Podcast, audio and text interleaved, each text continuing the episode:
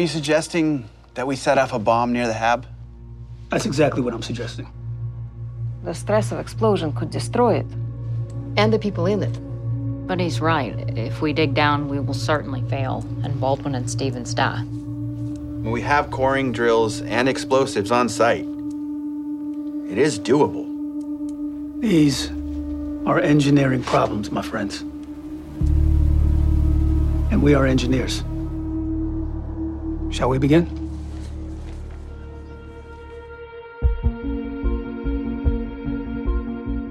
Welcome back to For All Mankind, the official podcast. I'm Krys Marshall, aka Commander Danielle Poole on the Apple TV Plus series. Each week, I sit down with the cast, crew, and show creators to discuss what just happened in the latest episode.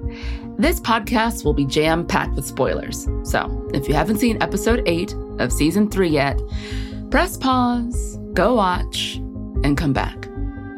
Today, there is a lot to discuss. So, I'll be sitting down with Joel Kinnaman, who plays Ed Baldwin, and Casey Johnson, who plays Danny Stevens. But first, a quick recap. Ed and Danny get some unexpected one on one time as they're trapped in the hab below the rock slide with limited oxygen. On the surface, Nick and Isabel have been killed, and a desperate rescue mission begins to save any remaining survivors. On Earth, everyone is reeling in the aftermath of the disaster. Karen goes to comfort Amber and Jimmy, while all three space programs work together to come up with a plan. When all seems lost, Dev comes to grips with his own father's failures and regains his motivation. He comes up with the only idea that can save Ed and Danny to blast the hab free from below. As oxygen runs out and tensions run high, Ed and Danny are freed from the buried hab. When Ed awakens, alive and well in the heliospace, he discovers the news isn't all good. Kelly's boo Alexi didn't make it, and we also learn that Kelly is now with child. Whenever we got in trouble, Shane used to beg Karen not to tell you. 'Cause he knew when you'd find out, he'd get so afraid. And when you were away, That's enough. or on orbit, or on the moon, Shane came to life, laughing, goofing around. When you came home, he'd withdraw again because he was so scared of you. Hey, you shut up! What kind of man gets off on terrifying a little boy? His own son.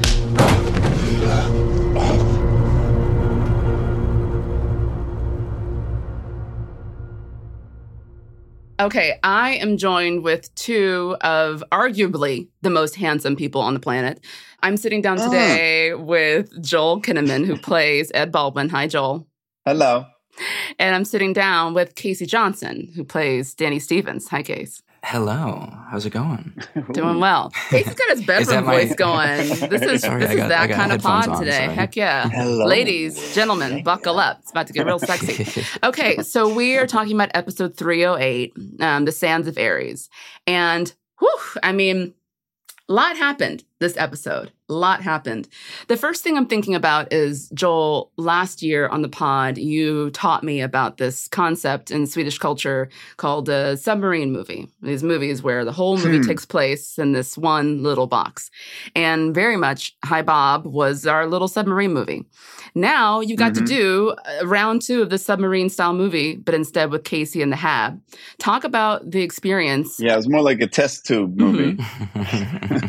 Does the environment, the physical environment of the tightness of it, does that help tell the story in a more honest way? Yeah, I mean, um, you know, it helped to bring out that claustrophobic feeling. Mhm. Wouldn't you say, Casey? I would say so. Yeah. Yeah, we were we were uh, Yeah. jammed Yeah, in there together. You looked really claustrophobic when we were in there. So I was. I was. It's a. It's not a lot of space. You're, uh, you're you're much you're much taller than I am, so it took up most of it. That is that's a lot of limbs between the two of you. Yeah. hmm So Casey, when you're you're looking at the scripts and you're facing this crazy amount of story, you have just lost both parents. Your best friend is dead, and now you are heading to Mars with your dead best friend's father, who you sort of want dead. I mean, when you read all of this, what was your impression? Oh, I had a little bit of a panic attack. I wouldn't say panic attack, but like I was reading it and I was like, Oh my gosh. But obviously, I was ex- excited. You know, as an actor, it's like all these challenges and all these, you know, stories that they give you, how big they are is like. It's what you dream of, right? Like Yeah. it, it's Yeah. the dream, but but the dream can be terrifying. The dream Yeah. is is terrifying when you finally get that. It's also like there's also something really scary about given the opportunity that you always dreamed of because Yeah. it's it's like what happens if you don't take it yeah. or Yeah. if you fail Right. you know then it feels like you had your shot and you blew it and of course for us it feels like especially when we're coming up then you you're you're afraid that it's going to be your only shot so it feels like Mhm. your whole life is on the line you know that's why it becomes so scary but if you don't have that fear it's because you don't care enough Yeah. and if you don't have that fear you're not going to go through it you're not going to rise it because the, the fear is what actually drives you Okay, so let's back it up a little bit and just talk about where we see Ed at the start of 301. And we don't have to go through the whole season, but just take me into the mindset of where he's been in between season two and season three and how his life has changed. Well, Ed's definitely feeling his age. Uh, he's had a lot of loss. He's lost his son, lost his wife.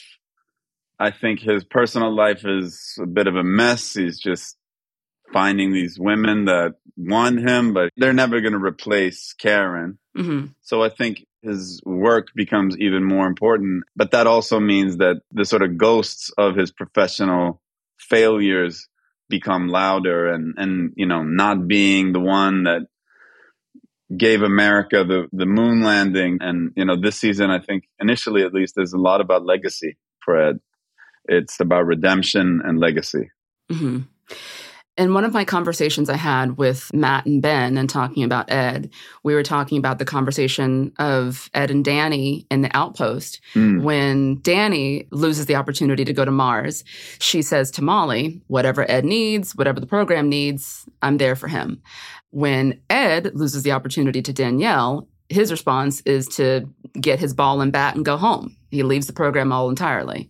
Talk about how Ed's loss of the moon has created that real sense of longing and regret in Ed that makes him need to go first no matter who it's with. Yeah, I mean, uh, being that competitive is not always pretty, right? Mhm. People that are really, really competitive, it, it gets ugly. hmm It's an effective human trait, but it's not pretty. And I think that Ed also sees that this is his last shot. So his legacy and basically the chance for his life work to have an impact or have a meaning is Mhm. all at stake with this decision. And I think it just really brings out the worst of him. Sure.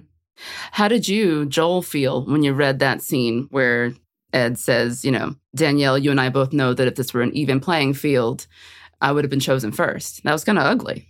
Hmm. yeah, it was.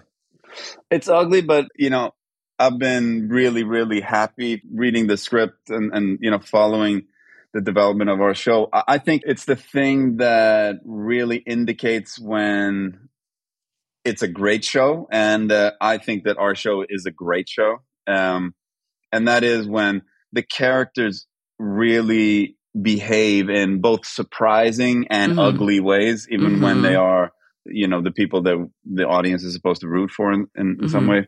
And when the writers have the courage to take these like really surprising left turns, and uh, and I think we keep seeing that, and we keep experiencing that, and it, and I feel like when when characters and people you know when they do something really surprising that in one way feels out of character that's usually when we get the sensation like oh now i understand who you are Mhm, because we mhm. get this whole spectrum of possibilities of their behavior right it's like it just broadens your sense of who that person is Casey, we're talking about the sort of ugly side of a character, which is a natural transition to some of the things that Danny does. Talk to me about the sort of uglier side, even before he allows the freaking mountain to collapse on the entire group. What is going on with Danny at the start of the season? Yeah, Danny's mental state is in question. He's he's coming off of a lot of loss and tragedy in his life. And it's 10 years. Like we, we picked up in when he was 20 and he did one year in Annapolis. And he was, even at that point, he was questioning whether or not he wanted to continue with all of this stuff. But mm-hmm.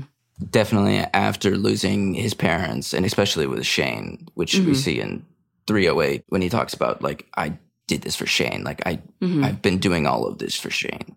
I think it's that. And it's also like he's doing all this for his parents as well. Like, he's doing everything for mm. everybody else. And so I think he's forgotten a lot about himself and hasn't mm. really ever faced the sadness and pain. And he's tried to be like, oh, I'm fine, good. Mm-hmm.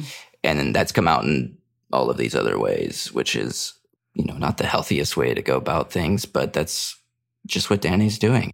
When Danny decides not to release the housing pressure in the pump, which effectively causes this explosion and a landslide, do you think he knew I'm going to kill people? Or do you think he thought he didn't think that far ahead? Like, what was in that exact moment of turning the comms off?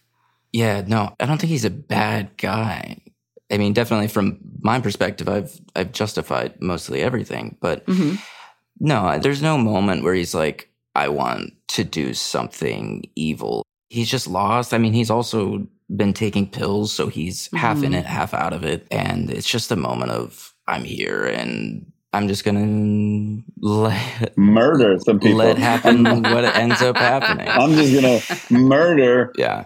My dead father's best friend. Mm-hmm. Yeah. Mm-hmm. but you know what's funny is you know, not that Danny Stevens is like the mass murderer or whatever, but I do think that there is something so senseless about what he does that it's not premeditated. He didn't think today is the day I allowed the pressure to get so high that causes a landslide.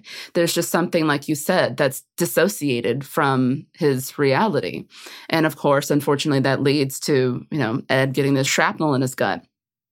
Joel, you've played Ed in so many different stages of his life, both in his age, but also in this season, we see him physically really decline in many ways. At the start of season one, he is so, you know, virile and handsome and strong and all these things. And by episode 308, he's aged, but also is encumbered and is on this operating table. And the first thing Danielle says to him is, you know, you feel like shit? Well, good. It means you're still alive. What's it like for you to have seen so many iterations of this same character as an actor? Yeah, I mean, that's what's so fun, what we get to do on this show. We almost get to play a whole life. Or, I mean, mm-hmm. we're, we're getting there now, right? I mean, we're, we're like three decades in. And, um, I mean, when I think back to who I was and what I was doing and what was important to me 10 years ago, I mean, I'm so vastly different from the iteration of me that lives today and how I think about life and what's important to me and how I am towards people. And I mean, there's so many things. If you put those two people next to each other, they would be extremely different people. They would have, mm. you know, things that reminded them of each other, maybe brothers, but it's so different. And if I think about the person I was 20 years ago, I mean, that's a different human being. And mm-hmm. so, I mean, I think that's the fascinating thing uh, that we get to do on this show where you, you, yeah, you're playing the same character, but you really have to reinvent the character every mm-hmm. season. But you know, it's interesting. You're talking about how Joel from 10 years ago is, is so different from Joel today, and perhaps they'd be brothers, but they're very different people. And I agree with you that there are gradual shifts in human beings. And then there are occasional moments that are huge. And whether it's death or divorce or the birth of a child that mm. sort of leapfrog the normal, you know, incremental shifts in what happens in the changes of a person's life. Do you think that the divorce with Karen was one of those moments for Ed? Yeah, for sure. I mean, it's his life partner. And also, he didn't see it coming at all. Yeah. I mean, of course, they went through everything with Shane but since they, they made it through that, sure. they made mm-hmm. it through the loss of a child. Be- because in reality, the the loss of a child very often leads to mm-hmm. parents breaking up. It, it's something that a lot of you know couples they don't manage to hold on to their relationship after going through something like that. But but they did, you know, more than ten years, and then it happened. So yeah, no, it's definitely uh, lost. Yeah, and I think that when an older man gets lost you find something from your past or Mm. something else in life that you just cling on to. And in Ed's case, it's just work and space. hmm Casey, what do you think it is about? Because we're talking about Karen Mhm. and something about her. I tell you, it's she got some special mojo. what is it about her that Danny Stevens can't seem to let go of? Yeah, I think he finds comfort in her. Mm, It's been this long journey, especially when losing Shane and being 10 years old when you lose your best friend, it's like impossible to navigate anything. hmm And Karen's always been there for Danny and hmm been around and maybe even in some weird way finding that I don't I don't know that it could be just easier for him, yeah. Yeah. Do you think that the attraction for Danny to Karen is it sexual or is it more maternal? Yeah, I think it's maternal in a weird way. I Oh, don't- it's maternal, so how come you her? Hmm? Answer that. Um, well, I think that life well- is complicated that way. You want to talk about complicated? Like, Yeah, yeah. you know, I was talking to to Ron about this when we did the podcast episode one, and I said, you know, Ron, how does it feel for you to have miles of Reddit threads of people who are irate about this story? And I said, does it ever make you think I want to back away from that? I don't want to tell that story. And Ron's No. response was. That no, it makes me want to tell it even more. Of course. He's like, I love the idea of telling a story that agitates people, that excites them. That means that we're doing our jobs. So, yeah, I mean, when we talk about the relationship with Danny Stevens and Karen, and is it sexual or is it maternal? Like the idea that it's even being discussed is so freaking groundbreaking to me and weird and not the kind of thing you see on TV. Like, that's cool.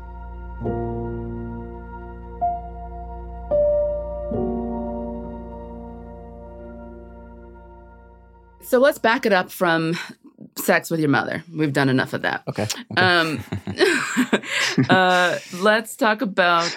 I love when Danielle says to Ed, um, when Ed finds out that he's lost control of his ship, and she says, "I work for the United States of America, and you work for an asshole." Talk about That's a good your. It's a great line. The relationship with Dev.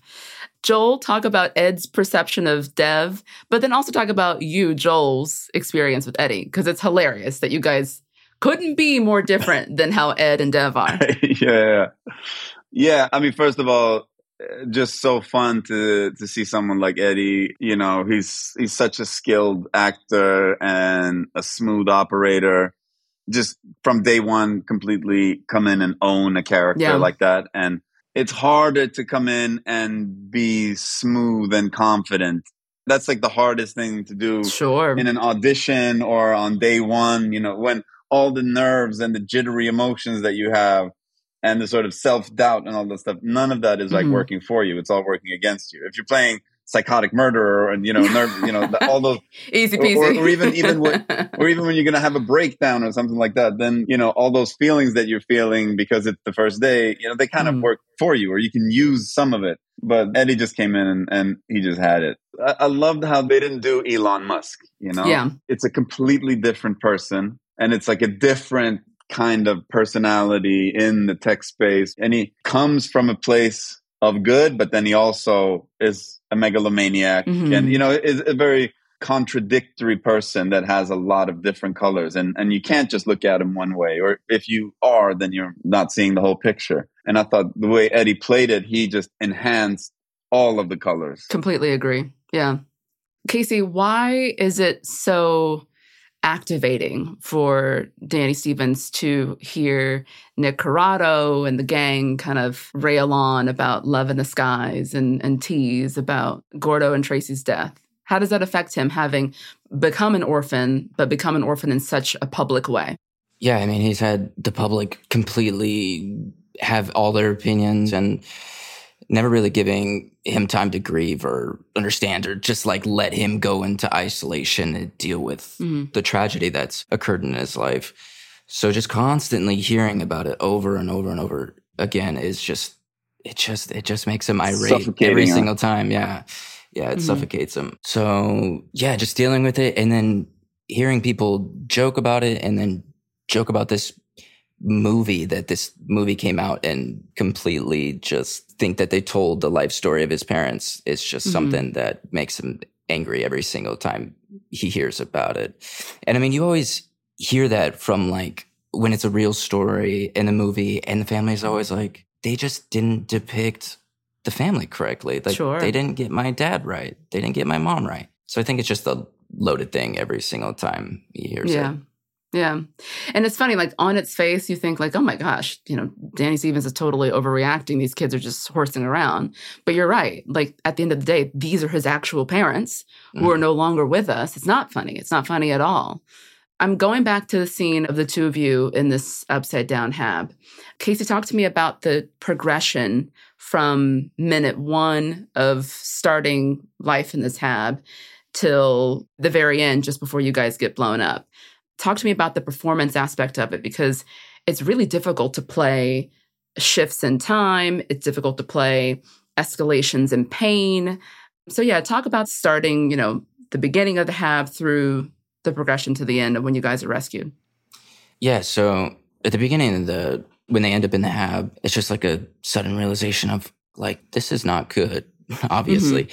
Um, This is really not good. this is really not good. Yeah. this, might be even bad, actually. this might not go you know well but then then he has all of these withdrawal symptoms that he's going mm-hmm. through and having to deal with that not only that but it's starting to get cold they're starting to lose air he's starting to lose hope so all of that fills inside you and there's not only physical pain but emotional pain and a loss of hope yeah Yeah. And for you, Joel, what was that like? The progression of the wound getting worse and the physical fight that you guys have. I mean, man, that was that was intense. Yeah, I mean, it's such a scary situation to be in an enclosed space. You know, you don't know how far underneath the surface you are, and you know, you have a very limited air supply, and it's getting thinner and thinner. I know a thing or two about suffocation. What do you mean? no, I mean, I, I, I train jujitsu. Uh, oh, I was gonna say, what kind of what are you about to say? and uh, and you end up in these situations where you're out of breath but Mm, you're mhm. held down in a position and your mouth is covered and your nose is covered and and you, you can get a little air in but it, it's not enough and then that panic sets in and the same thing with surfing if you get held down by Mhm. a wave and and you're and when you're already out of breath it's a very scary feeling or if you know i sauna a lot too and i, I sauna for a long time when it's really hot and Mhm. it's like imagining you can't open the sauna Oof, Um, oof, oof. it's a very claustrophobic and scary way to die. And in those situations, the one thing that you have to do is control your mind. Yeah. And Mhm. Because when your mind starts racing and your heart starts beating even faster, you need more air, and that's how you go. And that's also a big part of what's going on between Danny and Ed is that Danny just wants to give up and wants to give in to those feelings and Ed just knows how important it is to keep your mind right and to Mhm. and to stay in it and stay in it. And then of course they go deeper and deeper down the rabbit hole and, and all this stuff between them starts to come up to the surface. And and of Mhm. course when you're in a situation when you know you might die, it's the most vulnerable situation you can be in. So between two people that, you know, don't have the relationship that they could have had. In Ed's mind, his best friend has died. His son has died. And his best friend's son, that was his son's best friend, is right here in front of him. I mean, Danny is Ed's son. Nearly, yeah. hmm He could fill that void, and Ed could fill his void. You know, it's. But instead, he goes and f***s my wife. You know, it's just. it's just so disappointing. Um, Oh, Jesus. no, but it, but it, you know, of course, that would be so perfect. You know that you can just see, you could just put a wrapper on that. But that's not Danny's experience. You know, that's not his life. That's not what he's experienced. So Ed is not that person to him. But there is so much emotion between these people. They've gone through and they've shared grief, even though they didn't share it with each other, but they grieve the same things Right. and um, it becomes this very emotional moment between them. And uh, I really enjoyed playing it. Casey really brought it. Yeah. You were fantastic in those scenes, and it was uh, there's a lot of pressure on those kind of scenes, right? Mm-hmm. You know, it's a mm-hmm. culmination mm-hmm. scene where you see the whole season arc between these characters comes to a head in that moment. And you need a dance partner to do that, or it's, right. it's so much easier. Right. And um, and Casey was dancing. Casey, I want to talk about the reveal that you give to Ed when you say you basically rock his foundation about who he is as a father. Because in so many ways, he's allowed his son's death to, it's affected him, it's codified who he is, but his recollection is that he's a darn good dad. And you basically break it to him that the opposite is true. Talk about that monologue. Yeah, I mean, definitely from Danny's perspective, it's always like, here's this really strict guy who's being too hard on kids. And I mean, I think back to my life, like there's a couple parents in my life who are your friends and you're like, why were they so mad all the time? Or why did they, why sure. couldn't I put my feet on the table? Like, why was it such a big deal? Not that Ed was a terrible dad, which I don't think anyone thought so, except for maybe Danny, or mm-hmm. convince himself afterwards. But yeah, it's a hard thing. And angry words came out. And I'm sure Danny meant some of it, but there's also some words that he didn't mean and just wanted to hurt Ed at the time because he's sad and lost hope and all that things.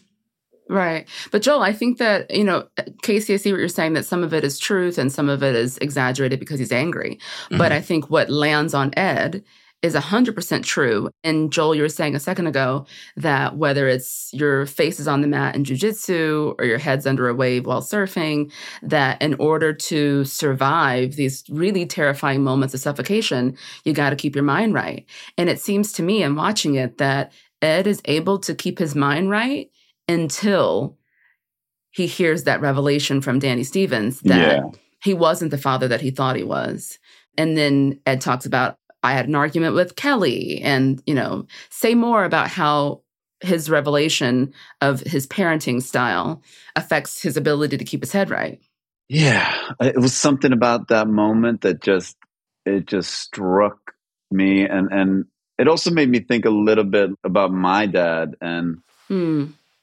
you know the, the, sort of the difficulties we had when I when I grew up and uh, the sort of family trait of not being able to control your anger in mm-hmm. my family. And and uh, you know that's sort of similar to ed and and shane.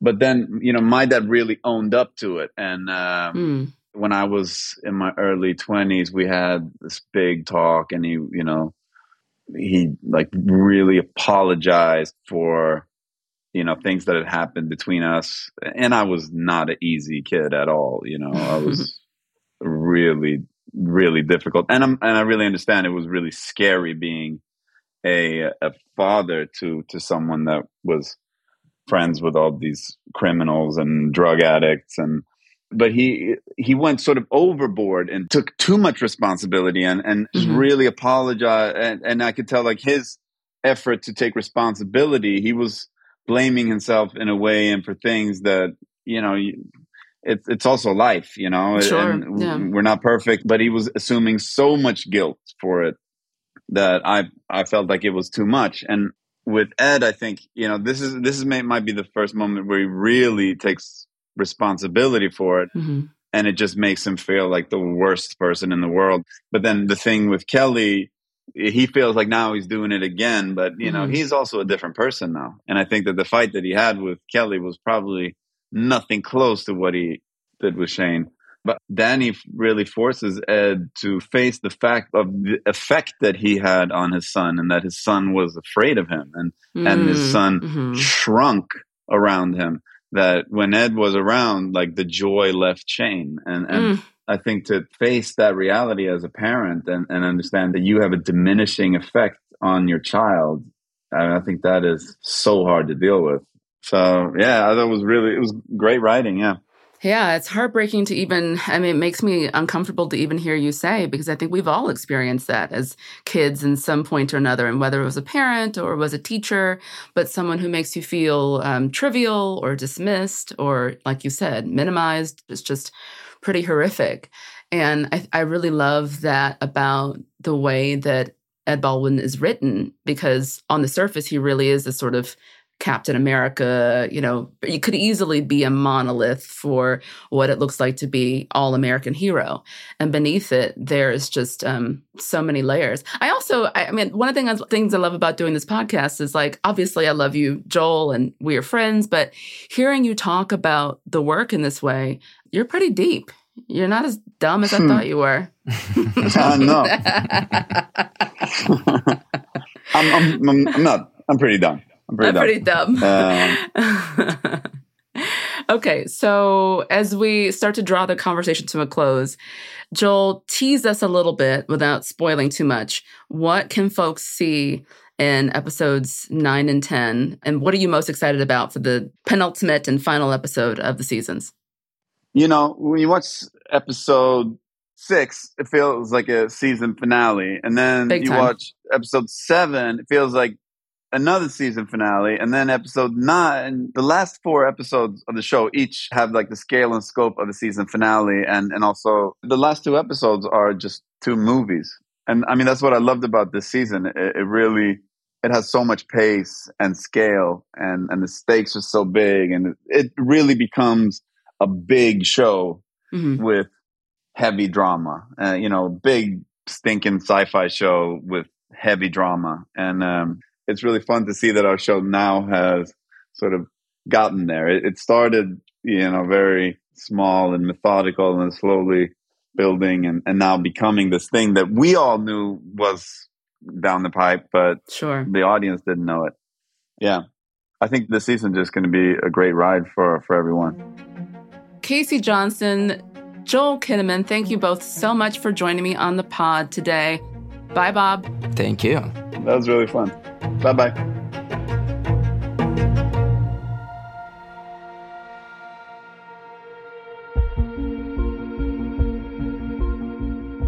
Thanks for joining us on this episode of For All Mankind, the official podcast. Be sure to listen and follow on Apple Podcasts and watch For All Mankind on Apple TV Plus where available. And don't forget to join us again next week, where we'll discuss episode 9.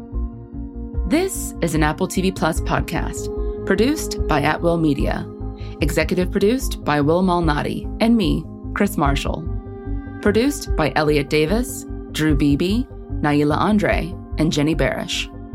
Sound editing and mixing by Andrew Holzberger. Until next time, I'm Krys Marshall. Safe and sound, Earthside.